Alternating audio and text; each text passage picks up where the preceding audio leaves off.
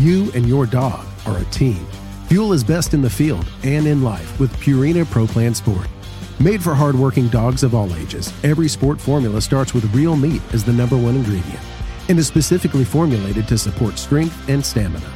Try it today and see why ProPlan is the official dog food of Ducks Unlimited. Learn more at ProPlansport.com.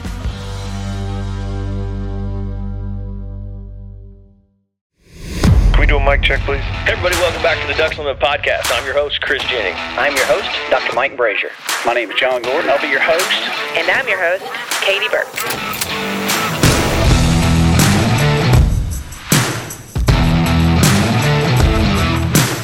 Welcome to the Ducks Unlimited podcast, the only podcast about all things waterfowl. From hunting insights to science based discussions about ducks, geese, and issues affecting waterfowl and wetlands conservation in North America, we bring the resource to you. The DU Podcast.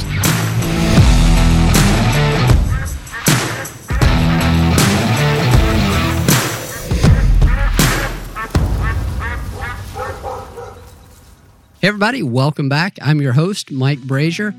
Today we have a, an episode that is has a little special meaning to me because I was able to participate in the the story in which it's about, at least partially, and and it relates to introducing new people to hunting. A lot of times when we think about introducing new hunters, we're thinking about younger people, uh, our our kids, our nieces, our nephews, or the neighbor, the neighbors' friends, or folks that are in that younger age class. But that's not always the case. A lot of times we have opportunities to welcome and introduce people that are young adults or that are even in their adulthood into uh, various types of hunting. That's what we'll be talking about today, and there's a unique spin on this particular introduction, and you'll just have to stay tuned to hear about this detail.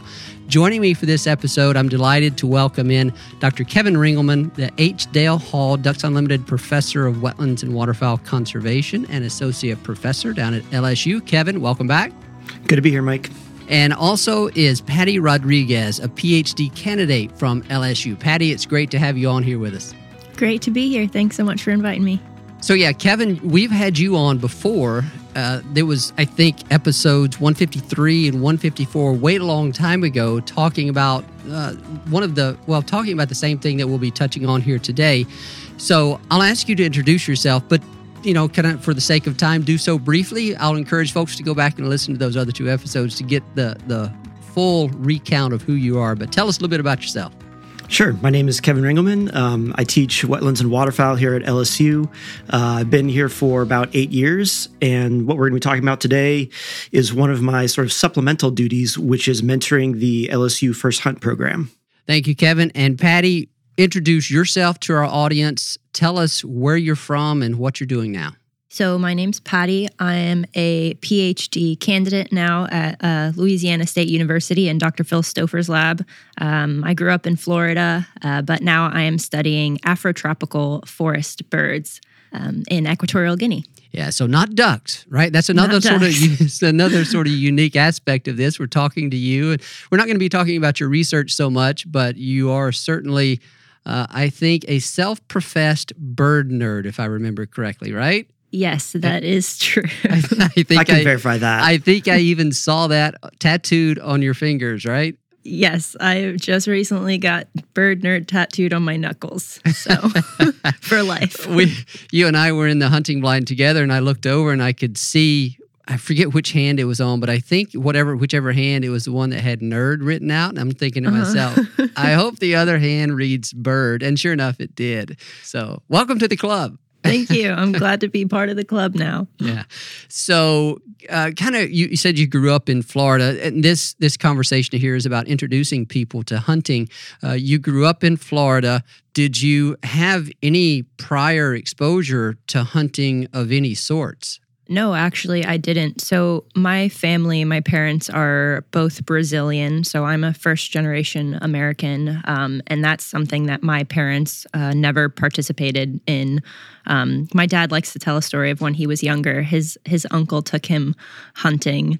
Uh, when he was little, and he said that he cried the whole way after. So he never was into hunting, and and neither was my mom. And growing up in Florida, I went to University of Florida. That's where I did my undergrad. So I definitely have been exposed to people who are hunters, but I just never really um, wanted to be involved in all honesty uh, growing up when i was younger so yeah not something i ever participated in and so then what was it that brought you that where does your interest in birds bird conservation come from? We'll talk about kind of why you wanted to to take the course that that kevin is offering a little bit later on but I, i'm kind of curious about your interest in birds and bird conservation where that comes from. Um, honestly, so uh, when I was in undergrad, I didn't get into birds until relatively later in life. I think it was my last year, uh, my senior year as an undergrad, we did an avian field techniques class.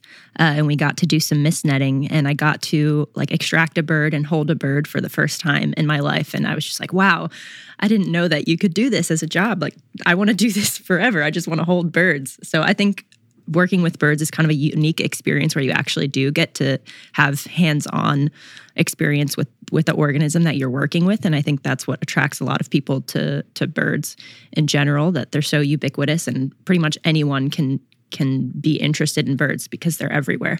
Um, so that's kind of what got me started. Yeah and then how did you end up did you have an interest in working on birds kind of overseas in in a uh, you know foreign country or is that just kind of happened to be the lab that you that you ended up in yeah so when i first got interested in birds um, my first job out of college was working with small mammals actually so i didn't get to uh, work with birds until my second year out of college i worked with uh, blue-winged and golden-winged warblers and then i just happened to have an opportunity to go volunteer uh, doing some bird banding in Peru. So that was kind of like my first tropical experience. And you know, anyone who's been birding in the tropics, I feel like it's, you know, no turning back from there. So after that, I, I just got really interested in tropical birds. Um, and I had met uh, some of Dr. Stouffer's previous students uh, just from other jobs. And, and that's how I kind of find out, found out about his lab. Uh, and then he had a, a fellowship uh, offering that I applied for, and I was lucky enough to get. So that's kind of how I got involved in in the tropical bird work. That's cool. I appreciate you sharing that, and that's one of the things that I've that I encourage people to do. Kevin, I'm sure you do as well, and Patty, I'm sure you will also. Is to certainly advocate for folks to get out and experience different places and different things and that helps you learn so much about what what what your interests are and it helps you also network and learn what those career paths are so yeah volunteering or getting a, a, a paid technician position whatever it you, you can kind of to do there to find and expose yourself to different parts of this conservation community is always great. So appreciate that. Kevin, I, I will want to go to you now. We'll talk about the first hunt program. We're here to, that's going to be the main part of the discussion. We're going to use Patty's experience as a unique, uh, unique sort of vignette of that. But uh, reintroduce us to how this, what it is, how it came about, how it's implemented. Uh, talk about that program a bit. Sure, happy to. So uh, the program that we have here at LSU uh, originated in 2008. So before I got here uh, with Dr. Frank Rohwer, who is now um, uh, president of Delta Waterfowl, and uh, Larry Reynolds, who was the, uh, the state wildlife biologist. You've had him on this podcast before. And together, they sort of saw a need for this sort of experiential learning because we were graduating students in the wildlife major who had never experienced hunting before. And so, as future wildlife management professionals, their education is incomplete. I mean, if they're going to be interacting with hunters, then they need to understand the worldview of the that important stakeholder group. And so, it very very much arose as you know introduce students to the experience as part of their education. Um, if they go on to be you know lifelong hunters, that's great. If they do it once, that's great too. Um, so they started off hunting private land, or sorry, public land. Um, and Mike, as you know, a lot of the public areas in Louisiana are really difficult to access, um, and you kind of need to be a veteran hunter to have a really um, a really good hunt out there. And so, um, fast forward a few years, we started partnering with private duck clubs who would offer some of their basically member days where only students would be allowed to hunt. And so we take advantage of their facilities, of their guides, of their boats, and things like that to really provide these students with, with a world class hunting experience.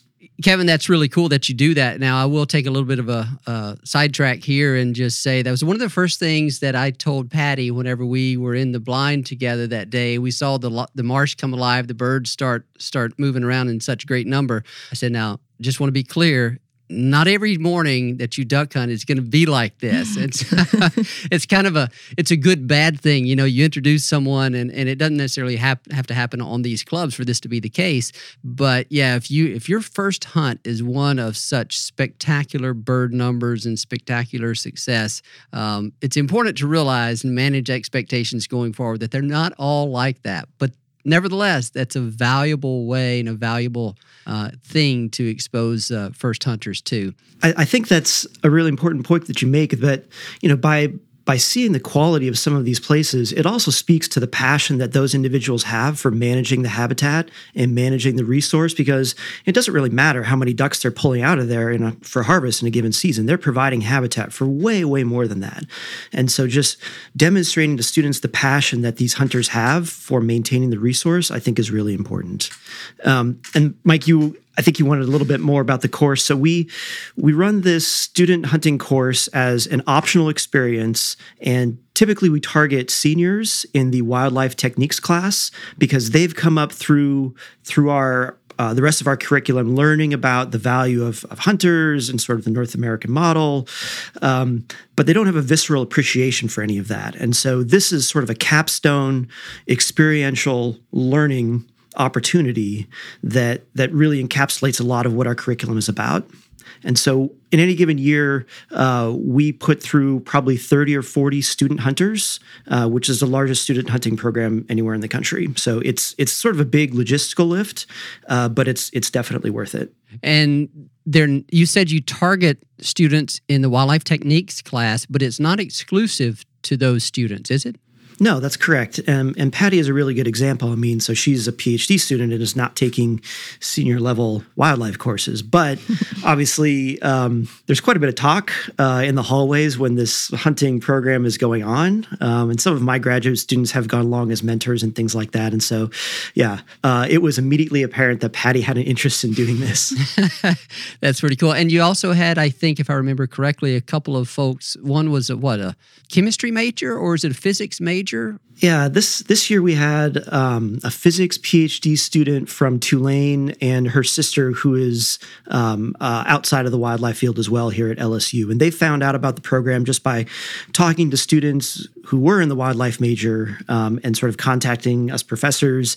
And we're happy to take anybody who's interested in hunting. And you you walk the students through the through the participants through uh, through hunter safety, gun safety, all of those crucial elements, right? What are the other kind of core components of the of the program uh, before you get to those hunting experiences?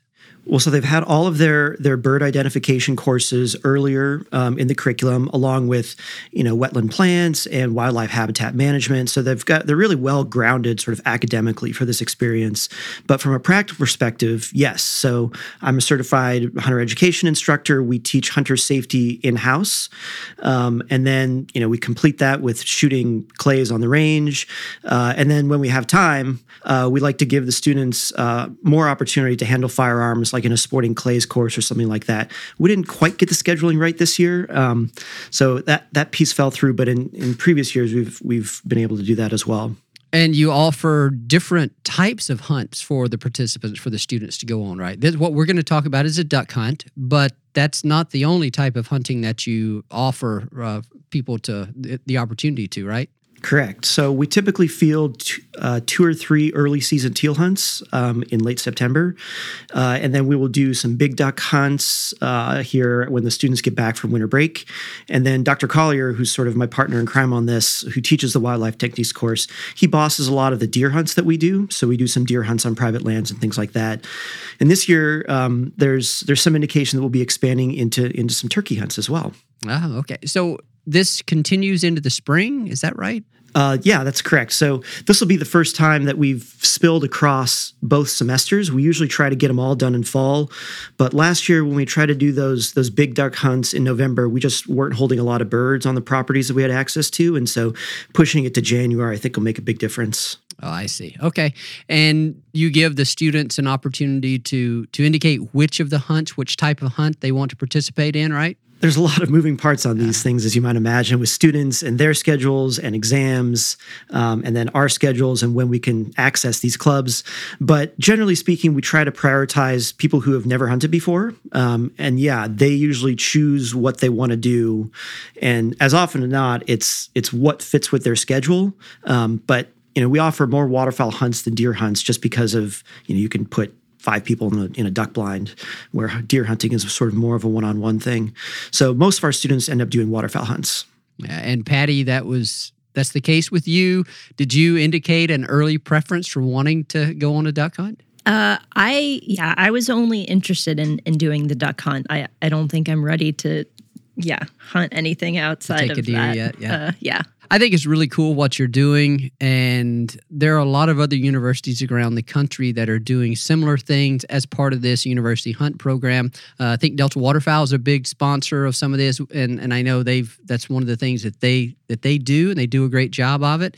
And it's kind of fun to see the, the maturation of that program and how many people that it it it influences. And I know there are some other sponsors involved in in your particular program. I'm going to give you an opportunity on the back end to kind of acknowledge all the people that are key players in this.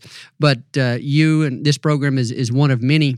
And but this was the first time that I have had the opportunity to participate as I guess you would say one of the the mentors uh, as as part of this the hunt that we went on, and that was a real special treat for me. I had been on youth hunts before where you're dealing with 12 uh, year olds and 14 year olds, but to have the opportunity to serve as a mentor to uh, someone who is into their adulthood, who is in the field or is going into a career in bird conservation or avian science and and especially a person who had never hunted before like Patty was really cool for me to to be part of that. I think I I, th- I, think I got out of it as much as Patty did. It was really, really reward- rewarding for me, and I appreciated the opportunity to be there. And it just so happened that I was going to be at the same location where the hunt was going to occur, uh, and that was at uh, Panola Conservancy in Shreveport, Louisiana. Paul Dixon, it's a big Ducks Unlimited uh, supporter and volunteer. And Kevin, I know Paul has been very generous in his time and offering his property to your hunt program as well, right? Yeah, he. Uh, we've done hunts there for for three or four years now, um, and it's just an awesome experience. And he's been a big supporter of of me uh, in other ways as well. So we we take our classes up there in the spring and band green wing teal, and so we use his facilities for that too. And it's just he's he's a great guy. The, the other thing that we had going there, and uh, as part of this this particular outing, was a filming of an episode uh, for DU Nation. It's a new platform that Ducks Unlimited is rolling out as a way to provide additional content to our to our members and viewers. It's on YouTube. It's DU Nation. You can actually find it on the DU channel of, of YouTube. And the, the title of that episode is First Time Duck Hunt in Louisiana. So I encourage you to go uh, find that episode, watch it, and you'll see in that episode some of the things that we'll talk about here. Uh, and so I think that's what we'll, we're about to do is kind of get into the experience of the students, uh, Patty in particular. But before we do that, we'll take a break. We'll come back and we'll hear all about Patty's amazing experience and have her tell the story through her eyes. So stay with us, folks.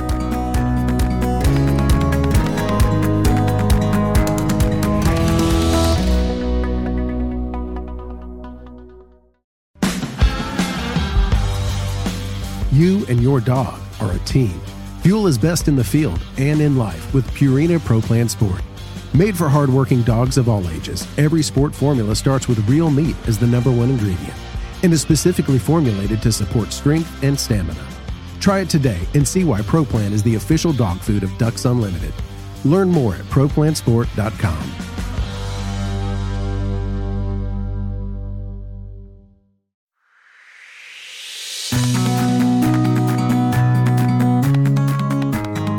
Welcome back, everyone. We're here resuming our conversation with Dr. Kevin Ringelman and Patty Rodrigues about a LSU's First Hunt program. And this is where we move to Patty's experience. And at the outset, Patty, I described your situation situation perspective as being a bit unique. And to kind of lay that out a little bit more, I was surprised, I guess, if I'm being honest, when we were sitting around that first night before the, the hunt the next morning. And uh, Paul Dixon and his staff there had prepared, had, had I guess roasted seemingly over an open fire a suckling pig that that had been raised on his property there, and I'm like, holy cow, what are we walking into here?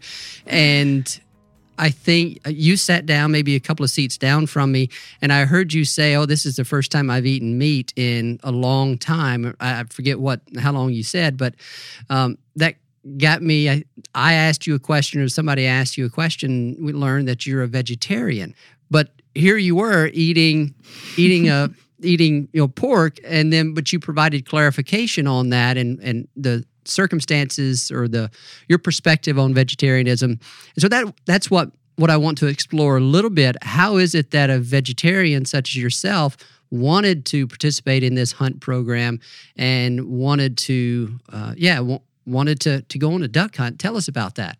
Yeah, well, so obviously I'm not a super strict vegetarian. um, I I think people are normally vegetarian for one of two reasons or both. Uh, one is, um, you know, animal rights and animal suffering, and the other is uh, it's the impact of eating meat on the environment. And for me, it's it's the impact on the environment that is really the biggest driver um, behind me being a vegetarian. So in my mind, I don't see a problem with eating meat that is harvested or farm raised. Um, eating meat that I, I believe is, is sustainably raised or sustainably harvested. Um, so yeah, I thought that going on the duck hunt would be a great way for for me to eat some ducks. It kind of started off, um, like Kevin was saying earlier. It was immediately apparent that I was interested in going on this duck hunt uh, because I was always like going through the the the leftovers of the the ducks that the the students would kind of like take the breast meat and leave like the hearts and the livers and stuff. And I would, was kind of like going through the trash at the end of the hunts and like picking picking some stuff off. So I've I've done that in the past as well. I worked um, in Ohio actually uh, and I stayed at this duck hunting club. And a lot of the the members who would go on hunts would do the same thing where they would just take the breast meat or they would you know leave some of the duck behind. So I've kind of had this habit over the past couple of years of like picking off duck leftovers. Um, and so that was just like a natural transition for me of like, well, let me just eat a whole duck. let me, let me harvest the let me harvest the duck myself, so I don't have to yeah. pick through the scraps, right? exactly. So uh, no, that that's really cool. And so is this? You know, a lot of times we think about people adults getting into hunting for the first time for similar reasons. A lot of folks would have heard about sort of the locavore movement, people wanting to take more ownership of where their food comes from, a field to table movement. Is your perspective similar to that? Is it kind of fall into one of those into one of those areas?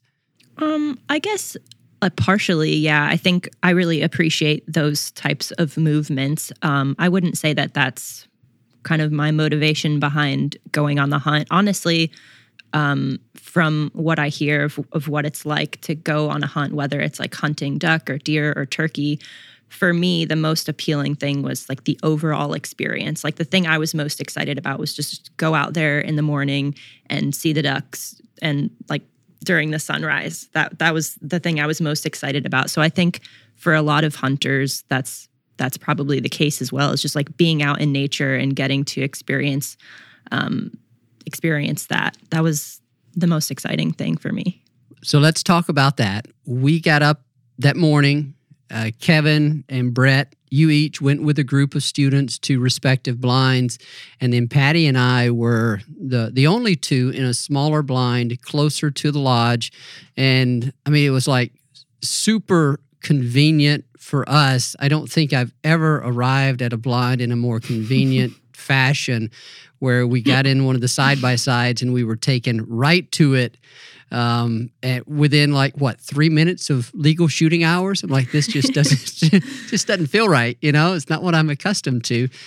So we we get in the blind we sit there. It was very cloudy so the sunrise that you were hoping for patty really really didn't materialize unfortunately at least from a, a picturesque standpoint. The sun did rise although we couldn't see it. And and so talk about what you what you remember from that experience as we sat as we got settled and the birds started moving and I was enjoying your reaction but so but I want you to kind of recount that for us.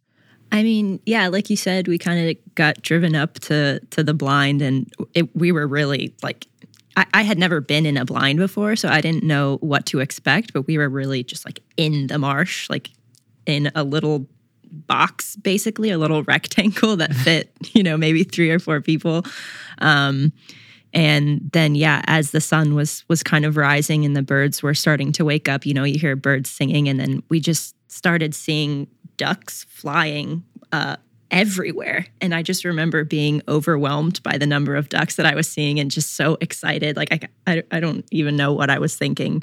I was just excited to be seeing ducks. I wasn't even thinking about the hunt anymore at that point. Um, but yeah it was it was a beautiful experience. I feel really, really lucky to have been able to experience that.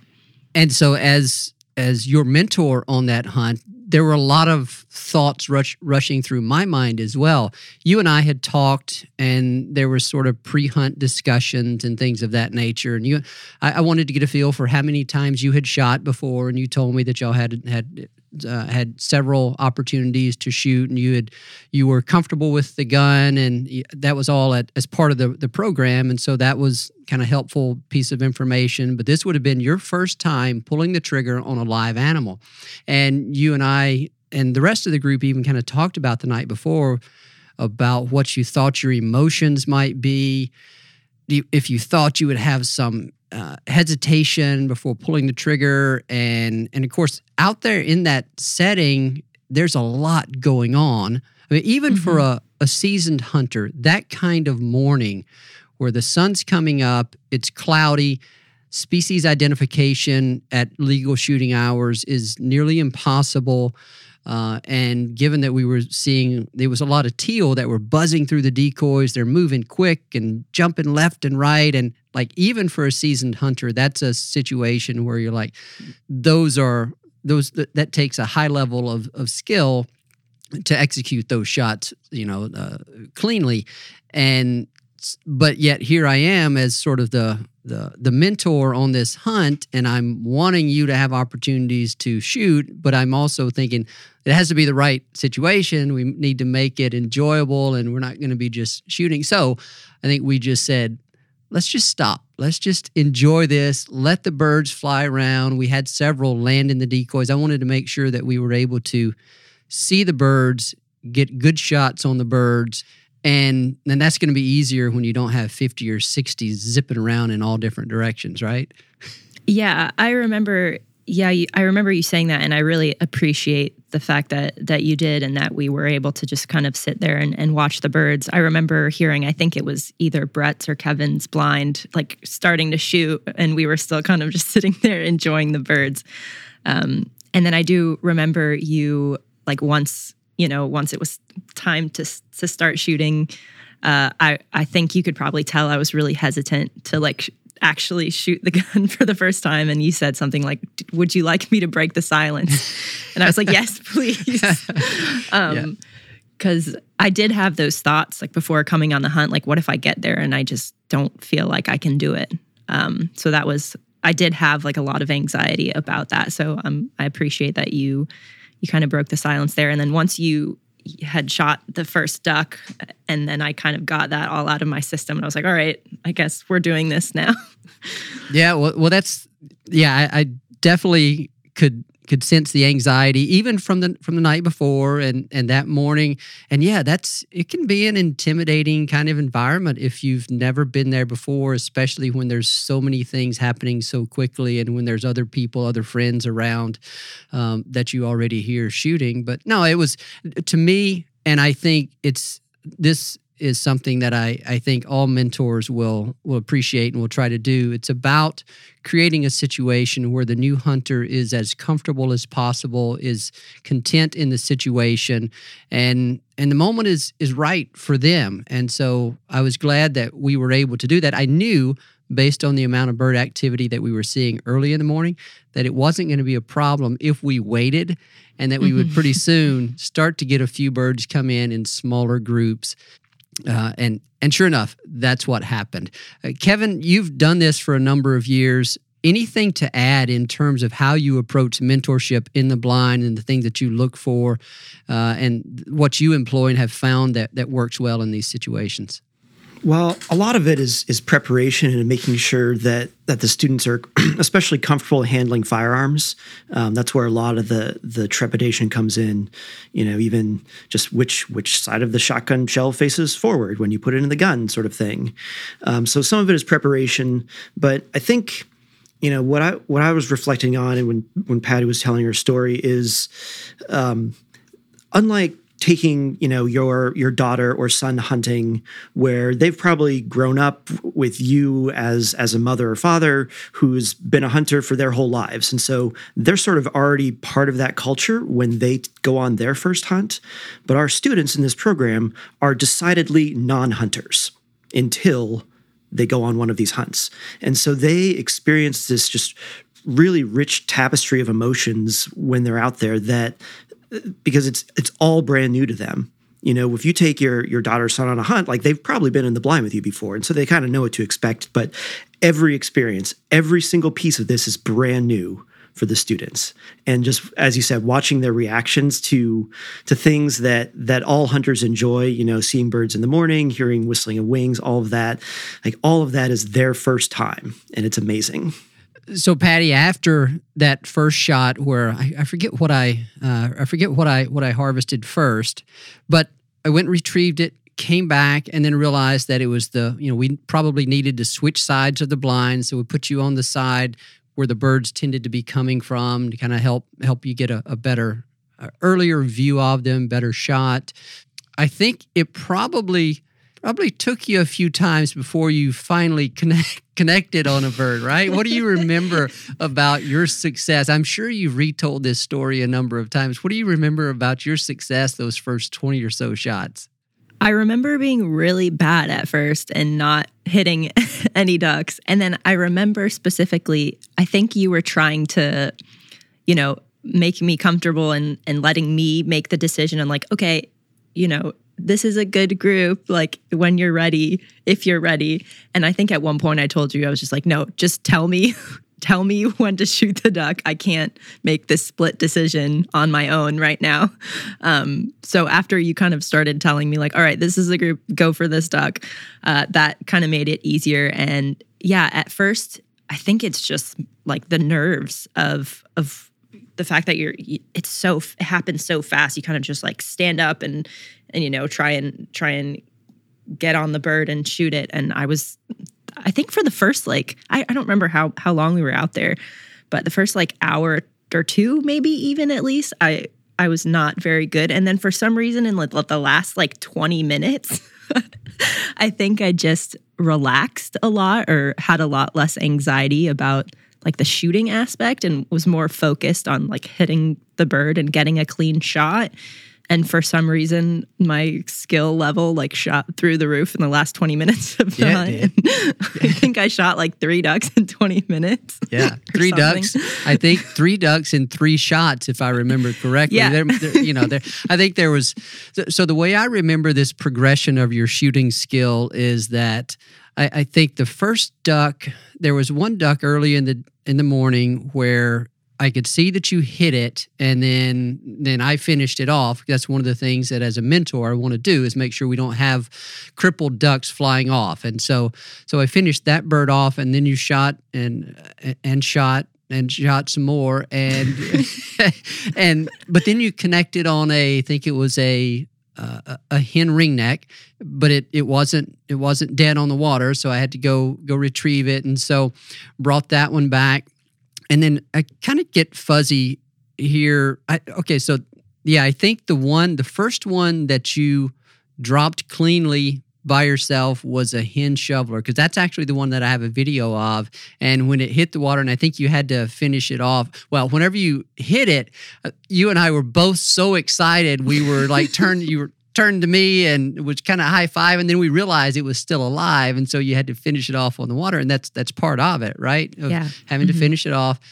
You went and retrieved it, kind of from shooting to harvesting, finishing it off, and then retrieving it, and that was that was pretty cool. It was uh, a juvenile hen shoveler, uh, young of the year, had still had the notch tail feathers, and I think you even gave it a little thank you, birdie, as you walked as you walked back. You know, kind of showing respect for that that bird, and then from there, I think your next shots were were the three. There's another one in there somewhere, but then the other three were the ones where you just you dropped them dropped them cold. One was a one was a Drake mallard. One was uh, maybe another shoveler, and I forget what Yeah, the I other one so. was.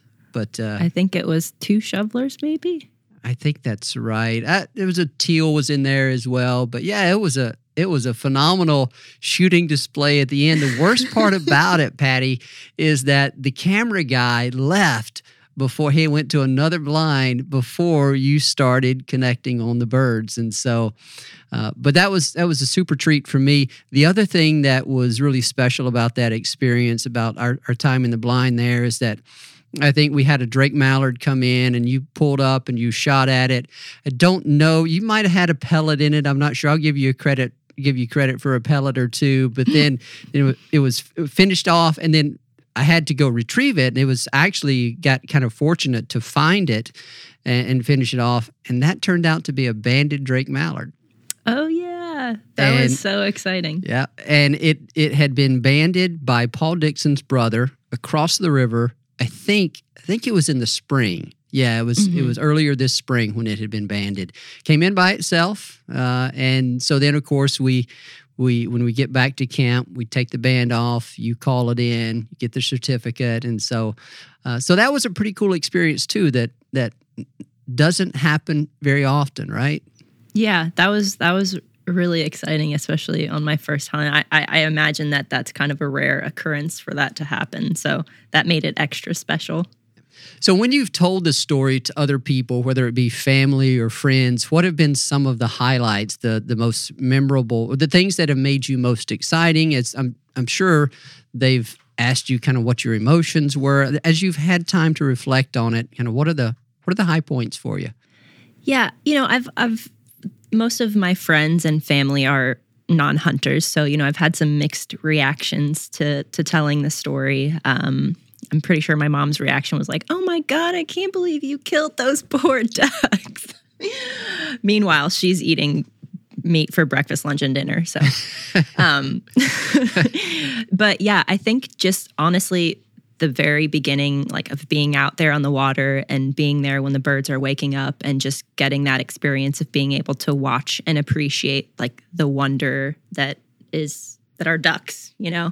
Um, and then I think those last like 20 minutes when I really felt most comfortable and I wasn't so anxious and, and worried about like everything that was going on and I was kind of just focused on getting a clean shot. Uh, that was really, really rewarding for me.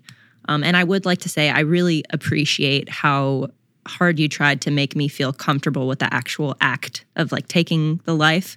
I was I mean it's a, it's an upsetting thing to do and I had a lot of mixed emotions about it, especially seeing the ducks out there. Uh, I know you had to go out and finish a couple of ducks for me, so I really appreciate you like trying to make me comfortable through through that whole experience because it is really hard to deal with. Like you're trying to focus on, you know, getting a clean shot and like doing everything right, but then there's also these like ducks next to you and you haven't fully processed the fact that you just like killed those animals. So it's kind of a whirlwind of emotions. So I, I really appreciate you you being there and helping me through that. Oh, well, you're certainly welcome. It was my privilege to be part of that. And it's the level of thought that you just laid out there that made that experience so so rem- so memorable for me is that knowing that that you had never hunted before, you were going into this with some anxiety and you were thinking about this from a very respectful, very cerebral position and and I that's really cool. It's also kind of really intimidating for, you know, to not knowing what's going through your mind, how you're going to react. But but you and I, I you and I got along well and we had some kind of philosophical discussions there along the way which added to the experience for me and and and so yeah, it, it's different depending on who it is that you're taking, whether they're a younger person in their in the teens or if they're a young adult, and then based on what the the background and experiences of those people are, and you know, in in your case, again, it's we were you were approaching it from a very thoughtful perspective and acknowledging that you're taking a life. We talked about that. The the act of taking a life of an animal is a part of hunting, but you're doing it because you, that's going to become a source of protein, a source of food for you. So I had a ball. I had a blast. It's so mentally rewarding for me, emotionally rewarding for me. So I appreciate you allowing me to be part of that. The other thing that I'll ask, kind of transitioning from that, is I know you've had an opportunity to eat some of the the ducks that you harvested. Tell us about that. Yeah, so uh, for Thanksgiving, um, we had a, a, little friendsgiving for for all the grad students that that stayed um, in Baton Rouge, and my lab mate Garrett and his wife Aylet uh, are also hunters, and so they offered to cook. Um, some of the ducks for us. They made this, I don't know exactly what the recipe was. They they prepared it, but it was like a mushroom stew type of thing. Uh, we cooked up, uh, I think, one of the mallards and the ringneck duck, and I think one of the shovelers. And I thought it was delicious. I know some of the people were like, "Oh, you're going to eat a ringneck duck," and I was like, yeah. Yeah it, yeah. it, tastes great. like, I think it's amazing. I thought all the ducks tasted delicious. Um, so that was really cool to be able to experience that. Like, I made this meal happen by going out and harvesting these animals and everyone's here sitting around this meal and really enjoying it. So that was a really cool feeling uh, for me. Yeah it really is. And and hey there's nothing wrong with eating a ringneck duck. Some of the best ducks that i have ever eaten were ringnecks obviously it's going to depend a little bit on where they are and what they're eating at that particular place but oh ringnecks can be some of the absolute best eating that you can get out there I see Kevin nodding his head. That tells me he's eaten a few ringneck ducks. Yeah, hard to get the skin off, but they taste just fine. yeah. Patty, did you have an opportunity to try the different ducks and compare them? Did you were you curious about that? Yeah, I think that the only thing that I noticed, I mean, I don't have, you know, a very refined palate when it comes to eating ducks. So I don't know. Uh, but I thought that the ringneck, I could taste a little bit of a difference in, in the, between like the ringneck and the mallard, especially, but it wasn't anything extreme. If anything, I thought it tasted like a little bit gamier. I don't know if that's the right word, but I thought they were both equally delicious. Yeah, very cool. The other thing that that I know you and I talked about, you shared during the hunt and maybe afterwards is is your kind of greater appreciation or kind of firsthand observation of the care and the role that that folks like Paul Dixon, waterfowl hunters, waterfowl hunters contribute to conservation in many ways. We've talked, I'm sure Kevin's talked to y'all about this through license sales, duck stamps, contributions to nonprofit organizations, et cetera, et cetera. Then there are hunters that that own or manage property to provide that high quality habitat. And you actually you certainly saw that at Paul Dixon's place. Did you did you realize how just how good it could be in some of those locations? Did your perspective on on that now, and they're not all like that let's be clear. Um, yeah. but any kind of uh, additional perspective or reinforced perspective on the importance of that type of private land management as a as a key tool in conservation yeah, I mean, you know, uh, having done my undergrad at UF, like I said, they definitely have a big hunting community there. So it's something that I've kind of experienced like on the side. Uh, I've always appreciated, you know, uh, what hunters do for conservation. So I've I've always had that uh, in the back of my mind. Um, but it was cool to experience it firsthand and to see um, yeah, like Paul Dixon's property was incredible. Um, and I really, really appreciate you can tell that he just like puts his heart and soul into into managing that property and especially the stuff that they do uh, with the aviary. So you can tell that he's just all about the ducks and so it was it was really cool to to meet him and and see all the love and care that he puts into that and then also just kind of extend that to the wider um, hunting community and i know that there are hundreds of people probably more across the united states um, that are are putting their heart and soul into conserving these wetlands as well. Um, so even from an outside perspective, just as being a birder, uh, I can really appreciate what they're doing, and I know that I'm reaping the benefits of of all the hard work that they're putting into it, and all the money that the hunters are are putting into wetland conservation every time that I go out and I and I go look at some ducks with my binoculars. Patty, the final question for you is: Are you making plans to go on additional hunts? So I would love to go on another hunt. Right now, I'm actually prepping to go into the field. Um, so I'll be leaving in January oh. and I'll be gone for all of January and February. But when I come back, I will most definitely be bothering Kevin and Brett to take me out again. Or if there's anybody in South Louisiana listening to this podcast episode that wants to take Patty, Patty and any of her friend out, uh, friend out hunting, let us know. Please. We'll see what we can do. Patty, it was it was an absolute treat for me to be able to join you in the blind there and and and be part of your experience. I appreciate that, and and thanks for joining us here on this episode. Of course, thank you so much. Um, not only for the duck hunting experience, but for having me on this podcast. It was really a life changing thing that I did. So I'm glad. I love to hear that. Kevin, final thoughts from you. Kind of, you've done this for a number of years. Like, what do you find? What's the most rewarding part? Obviously, listening to the story of Patty is going to be up there in those and, and other students. I also want to make clear there were other students involved in the hunt there at at uh, at, at panola. Uh, they have their own fascinating rewarding experiences that are featured in the in the video.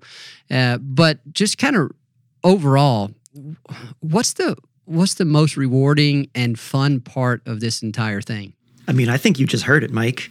It's it's generating 30 stories just like Patty's every year, and they're all unique, right? Everyone comes at it from a different background, from a different perspective, um, uh, and and it's just when they when a you know a student pulls the trigger and and reduces that public trust resource to private possession, and they sort of participate, you know, in the food chain in a really visceral way. Like it, it's transformational for them, for a lot of them, um, and so and you can see it. Like if you watch this DU Nation episode, and I bring this gorgeous Drake Mallard back to Emma, who is in my blind. Um, that was her first duck. I mean, she is a different person before that bird was shot and after that bird is shot, and so you know that's the most rewarding part for me by far. I mean, it's it's it's not like I'm getting paid more to take these students on these hunts, right? This is this is extra extra on on our part to to provide these opportunities and and give up our weekends and things like that. So it's it's experiences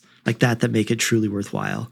You know, we're you know, Patty said she wants to hunt again, um, and I would say most of our students do. I'd say they probably fall into into the three categories you would expect. You know, there's maybe five or ten percent who are like, I really didn't care for that. I don't think I'm going to do it again, which is fine.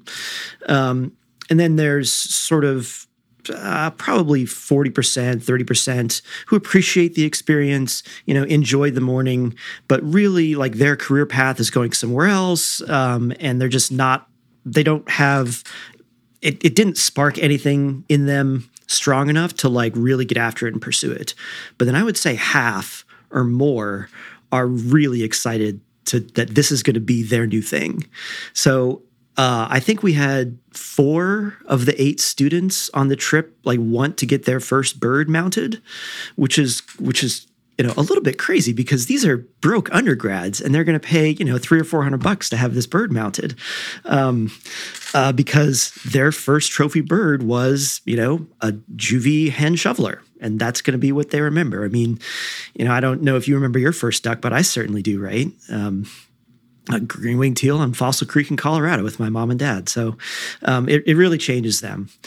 And you know, one of the the most common conversation topics in the vans on the way home from these hunts is students wanting to know what what an entry level shotgun costs. That's what they want to know because they're on their phones, like looking up what sort of guns they can afford, you know, and so they're they're you know add Mossberg 500A or whatever it is to their Christmas list um, because I point out that they're probably going to be uh, shooting not quite as nice firearms as, as we have for these student hunts. So. Yeah, that's that's true. That's the other thing that we've discussed on a previous episode. There's a lot more that goes into taking a person from first hunt to independent hunter, and and and there's a there's a role for mentorship in that area as well. And so, uh, Kevin and and Brett and and all your your friends and colleagues there are uh, have the potential to play important roles in that as well. So, um, this was a really neat thing for me to be part of. Kevin, if you ever need need help again, and if I'm around, let me know. I'm happy to do it. Um, I do know that we I need to give you an opportunity to acknowledge the, all the partners that that helped make this happen. So why don't you go ahead and do that? You, you certainly don't do it alone. It takes a lot of people to pull this off. Yeah, certainly. So you know we've been fortunate to have the support of the LSU administration um, on this because you know we run it we run it through LSU, and so we use you know their vans and things like that, um, and you know they they're supportive and they even publicize it. So it's a feather in their cap, and so you know I got to thank the people who employ me first and foremost. Um, you know, we've had longtime support from from Nomad Outdoors. Uh, they provide some camouflage for the students. I mean, think about just the financial logistics of trying to equip 30 students with camouflage because they don't have it. Um, and so they've been a big supporter, you know, for over the years um, in facilitating a lot of that.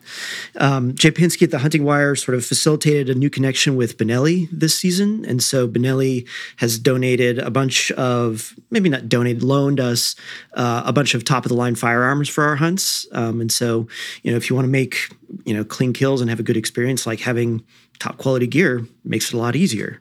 Uh, and then, you know, Delta Waterfowl has historically provided us uh, with with some of the ammunition that that we use. As, as you saw, Mike, um, we can go through some boxes of shells with first time hunters. So um, certainly a non trivial expense. You know, for a long time, you know, me and Brett were just paying for it, sort of out of pocket from the the little bit of slush money that we get from our grants and things like that. But um, having that support is is really useful.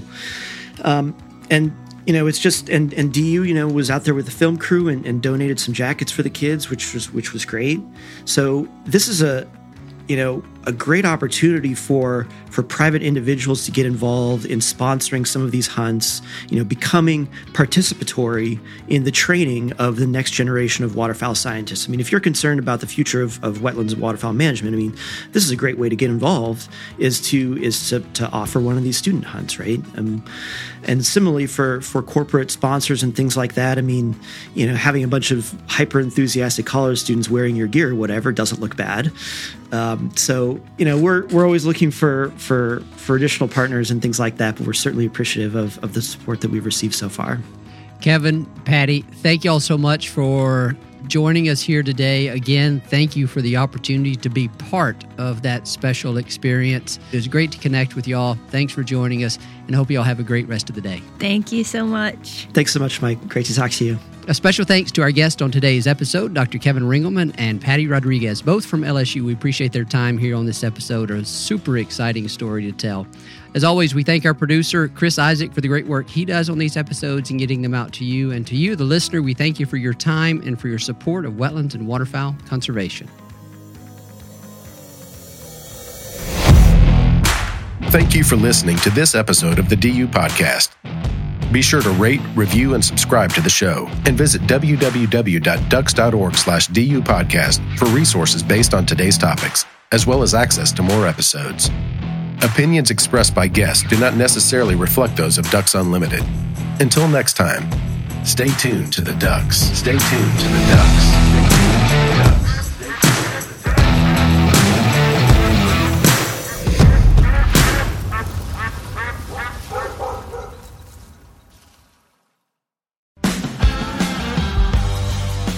You and your dog are a team.